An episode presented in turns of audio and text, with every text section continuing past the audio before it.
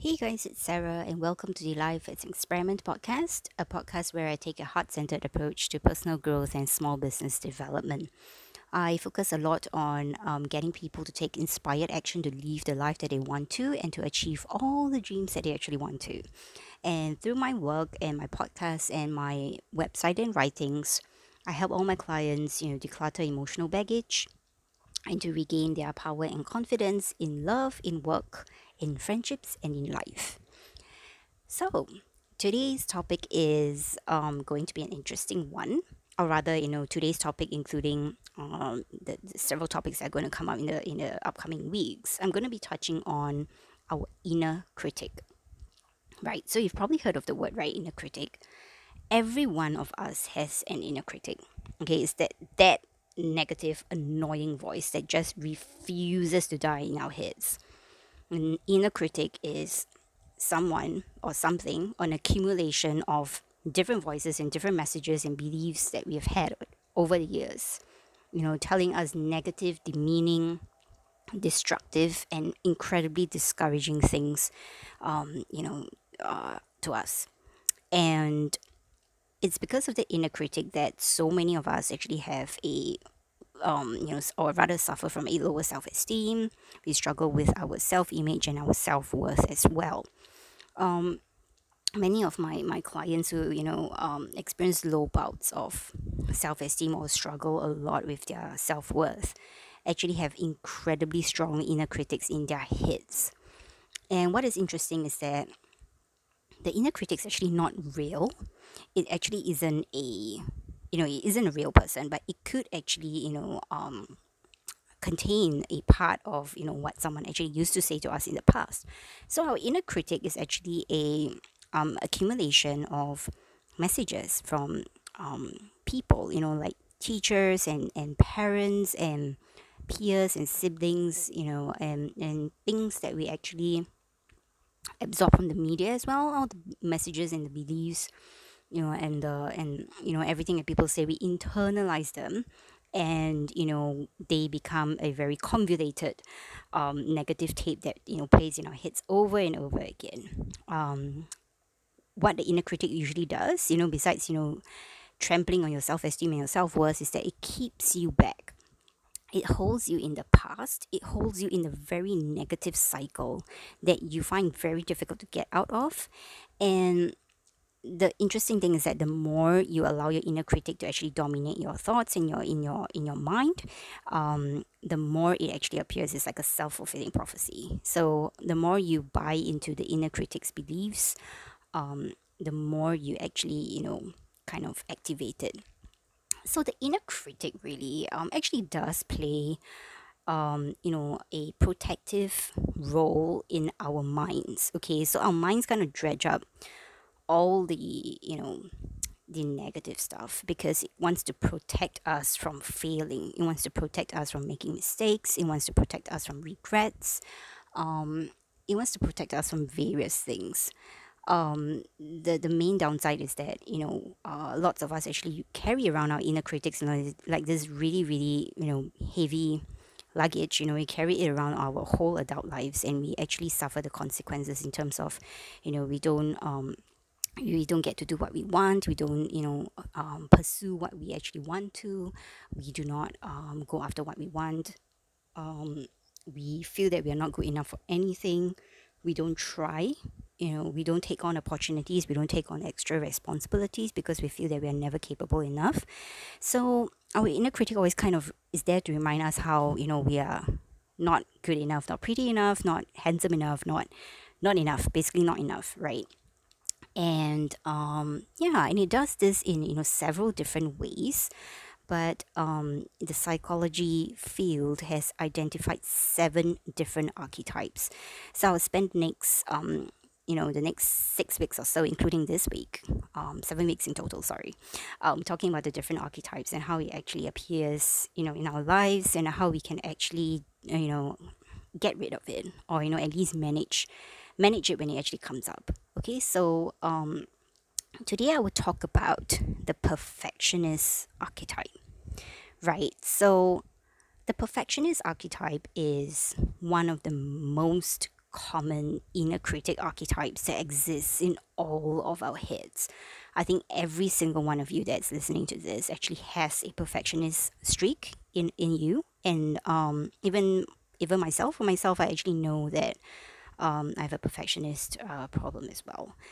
Um, and you know, the underlying belief of the, the perfectionist is that you're not good enough and that people will only take notice of you if you're perfect, right?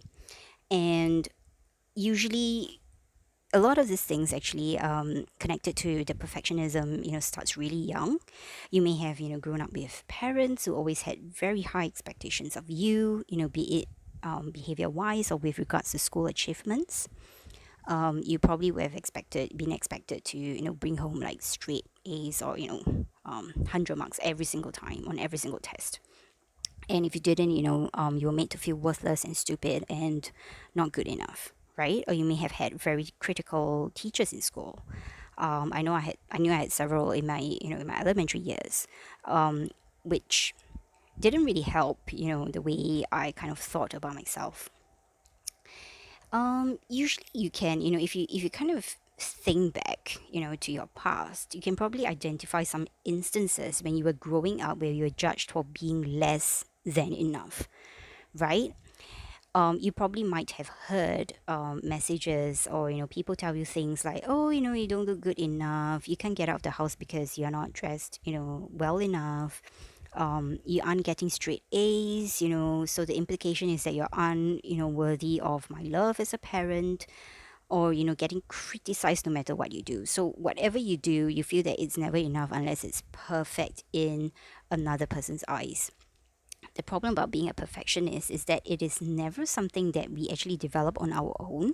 Like nobody is born like a perfectionist um, in general, right? Um, it's usually imposed and um, you know reflected or projected on us as we were growing up because you know we do all these things in our lives and then you know someone comes along and tells us like hey you know this is not good enough according to their criteria so perfectionism has a lot of um, people pleasing involved and a lot of you know living on other people's terms it's a lot of doing things according to another person's criteria, another person's rule book. Um, it's doing things that that make another person happy, right?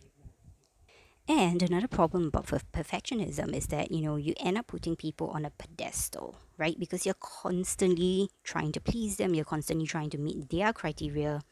So you know you constantly feel like you need to achieve a goal or some level of predetermined success to be liked or considered worthy by these people. It could be a parent, it could be, you know, a friend, um, it could be anybody. Right? So if you t- think back to, you know, some of the incidents in your childhood, you may have um, you know experienced some of the following so the first thing to to kind of reflect on or to think about is you know or was your experiences with authority and experiences your experiences at school so personally for me i kind of grew up a very happy child before i actually entered school um, before i actually started in elementary school um, I constantly felt really, really unworthy at school, mostly because of the teachers I had. Um, the school that I was in was an all girls school, and they had this habit of you know um, classifying people according to their grades and you know classifying people according to how well they performed on tests. And um, people who performed better were actually uh, given rewards or they were given like you know time off classes or they were you know had you know they were um, they they were made to do things that were actually more exciting and more fun that you know the other people who didn't score well in um, didn't get to do right um, and this entire thing went on in um, when I was about like seven to like 10 years old. And um, you know th- those th- those years are actually a very very sensitive um, it's a very sensitive uh, age when when a child is growing up and I remember feeling really, really left out and just very unworthy whenever I saw like, you know, the so-called smarter girls or the, you know, higher scoring girls actually doing things or fun things that the rest of us didn't get to do.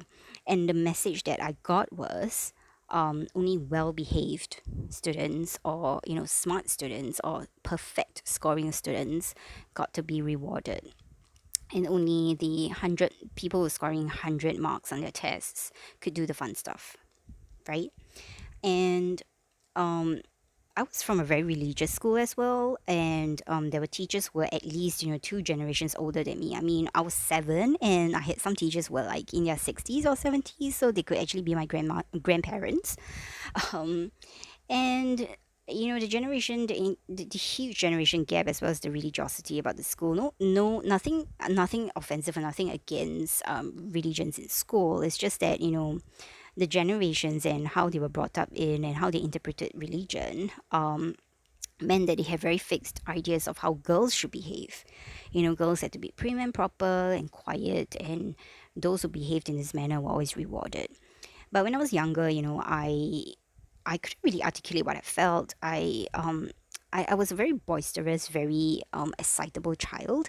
Um, I had a little bit of a temper, and um, I was very outspoken, and um, you know, I, I'm very boisterous. So I like to, you know, um, get my friends to go out and play. You know, during lunchtime, during recess.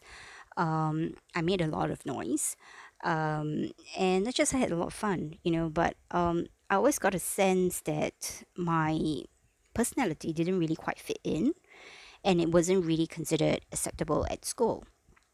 You know, I, I, I personally don't like following rules as well. Um, this has always been like something like in me. I've never liked following rules, not even now. Um, and you know, characteristics like that are not seen as nice or good, and they were not seen as worthy in these teachers' eyes. So that actually affected um, how I saw myself because I saw myself as you know just I was just never gonna be accepted. Um, I was just never to be um, considered worthy, you know, in my with my teacher, in my teacher's eyes. Right. And I the second thing to actually kind of consider as well is, you know, the culture that you grew up in. Um, our culture has really, really big impact on how you perceive your, your worth and if you grew up in a society like myself, you know, where it, it, there's a very narrow definition of success, and only those you know who had good grades in school, who went to prestigious universities, um, and worked in very prestigious industries, um, are considered worthy, and the rest are actually not. If you grew up in a culture like that, um, you are bound to actually feel very, very unworthy about yourself um, for many, many years, even continuing through adulthood.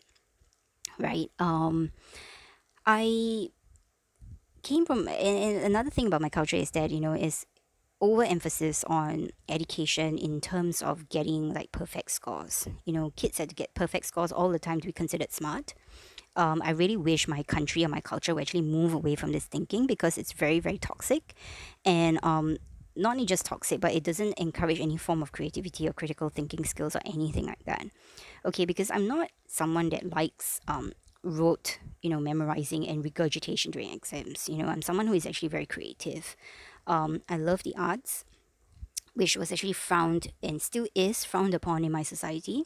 Um, only people who take, you know, science and mathematics, math, um, mathematics are actually considered smart.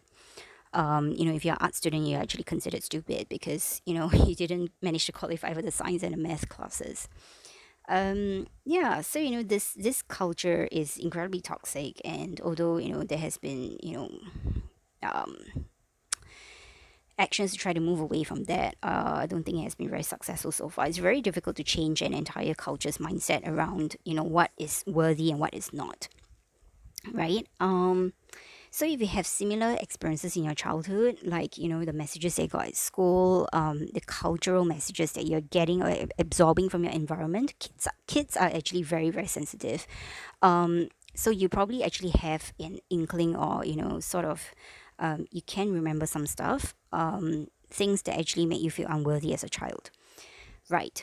So those are some things to think about and you know coming into adulthood then you you face a whole you know slew of other situations that the perfectionist just loves to feed on, you know, and further chip away your self esteem. So, you know, when we reach adolescence and we get into adulthood, we start to focus a lot on our on our looks, you know. Um, it's because you get into puberty, you know, we start to take in all these, you know, other messages from our peers uh, about who looks good and who looks uh, who doesn't, and um, you know, all these other media messages as well from magazines and from you know entertainment culture, celebrities um, you know, telling you that you need to buy this product to actually look good, or you need to buy this product to actually, you know, look, you know, feel worthy. You know, you have to do this and that to actually feel feel better about yourself. So we internalize all these messages, and um, yeah, and and you know, looks also kind of goes a little bit into you know navigating romantic relationships and um, you know what we think the opposite sex or the same sex or you know whoever you're attracted to actually thinks of us in terms of looks. So this actually you know plays a part in um, how we see ourselves you know if if you constantly got messages you're not attractive you um and you value actually you know your looks or you value looking good it's definitely not gonna you know feel really good for you so growing up um I didn't quite like my face or body because I'm of mixed ethnicity and um, I do look different from people here. Um, and you constantly get very, you know, sometimes very disparaging, very rude remarks about how you look and where you come from and things like that. Um, though I'm a lot more confident about how I look now, I don't really care about what people think. It took me a while to actually get to this point, you know, where I just don't give a shit. Sorry, I mean, part of my language, uh, about what people think of my face and, and my dressing and all that. So your looks, okay, your looks is something that in adulthood it suddenly becomes really, really important. Okay, and in romantic relationships as well. So let's talk a little bit about this.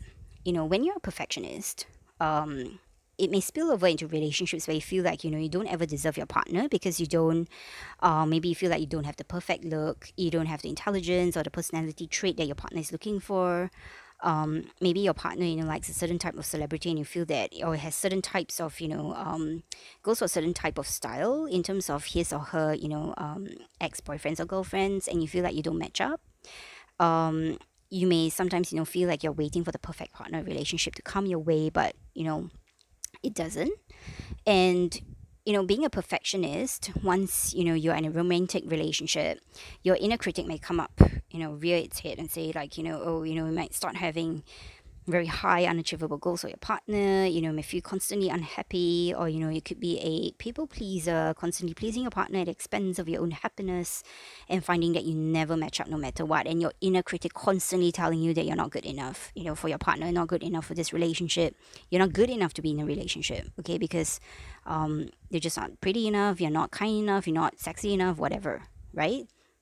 So that's one way in which the, the inner critic the, the perfectionist comes up for us Another way it comes up is also in our careers.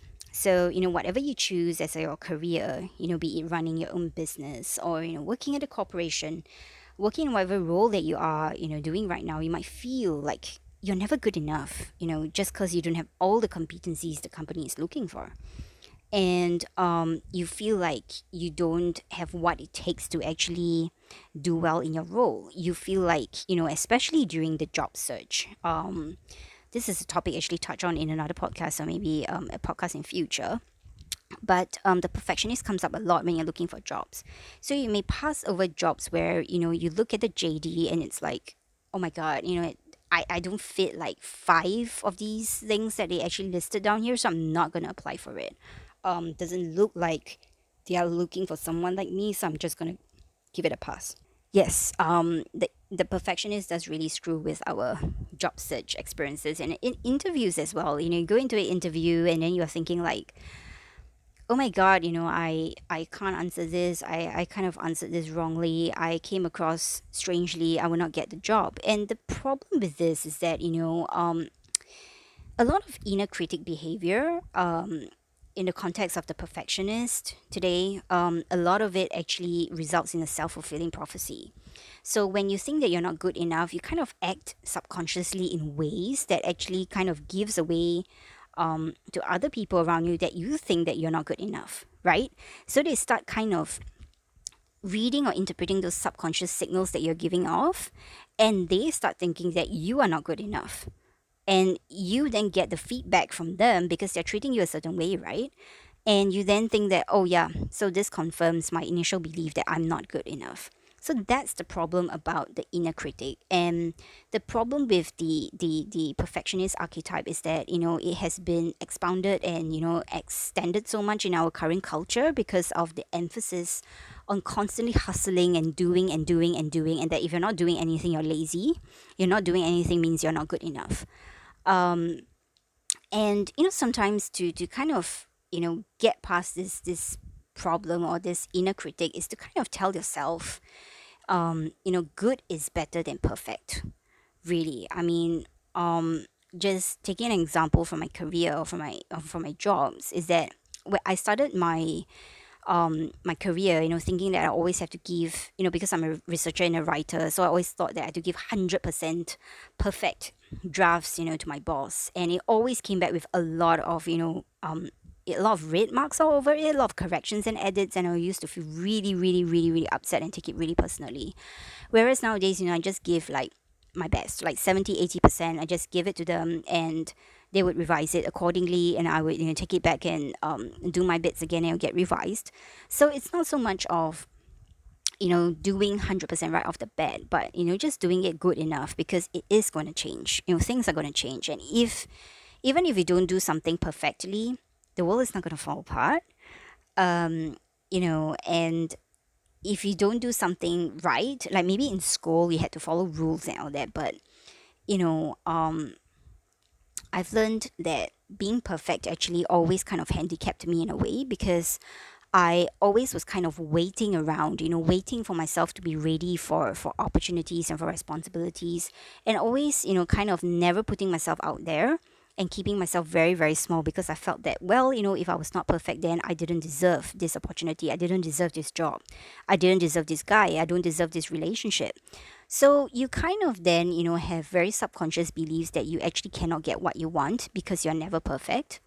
And that's an incredibly, incredibly sad and very, very wrong belief or message to actually bring around in your life. So if you're struggling with, you know, perfectionist tendencies, you know, kind of think about where in your life you're actually being very perfectionistic about and you know, think of the things that actually mentioned. So, what went on in your childhood in that area in life that made you think that you are not worthy enough now? What messages, you know, that you are carrying around that have long expired? We carry around lots of rubbish messages from our past that no longer serve us and they are no longer relevant as well, but we still carry them around you know and in our heads and we we constantly remind ourselves that you know this is this is you know we should and it just constantly reminding ourselves to feel bad about ourselves. Why do that to yourself? Right? You are a unique you know wonderful amazing human being even if you're not perfect. And you're not brought to this earth to be perfect. You are brought here to actually you know serve out a certain purpose or certain meaning in your current lifetime. I mean if you believe in that. Um so yeah i hope that you know um this entire you know episode or this you know um expansion on the perfectionist archetype actually helped you. Um I know I didn't give too many uh, solutions because I feel that you know the inner critic is something that you actually have to reflect a lot and to work on. I just suggest that you know you think about the messages that you've been carrying around in terms of being perfectionistic. Um, you think about you know the sources of where these messages actually come from, and you know be more conscious and aware of where you actually um, are being trying to be a perfectionist, and just tell yourself this mantra: good is better than perfect so yeah. So if you have any questions you know just just drop me an email or you know uh, contact me or message me on any one of my social medias. It's in the message um, notes in the podcast notes for this uh, particular episode. Uh, if not then you know forward this episode you know to a friend who you think is, is suffering from perfectionistic tendencies you know and uh, has a has a habit of actually um, being very hard on himself or herself and yeah, if you if you really like this episode and this podcast, just you know do the usual, rate and review it on anywhere, any platform that you get your podcast, you know, so that more people can actually listen to it.